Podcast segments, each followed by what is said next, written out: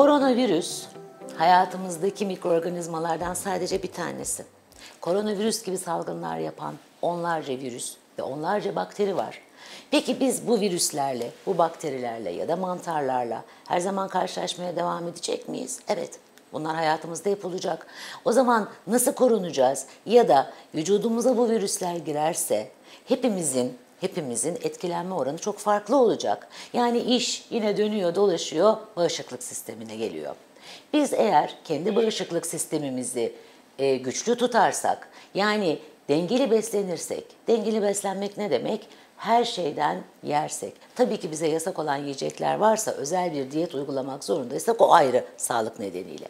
Ama her türlü gıdadan azar azar yeterince, yeterli miktarda yersek yani dengeli beslenirsek. Peki uyku?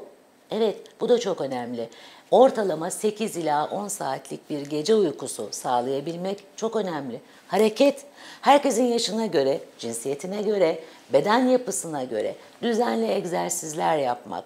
İlla ki spor salonlarına gitmemiz gerekmiyor. İlla aletlerle jimnastikler yapmamız gerekmiyor. Basit yürüyüşler bizi terletmeyecek. Normal deniz kenarında ya da bulabileceğimiz oksijeni yüksek yerlerde yaptığımız kısa yürüyüşler bunlar ve elbette ve elbette stresten uzak kalmak bunu nasıl başarırız bilemiyorum ama bunu yapmaya çalışmalıyız. Bağışıklık sistemimizi güçlendirmenin yolu bu.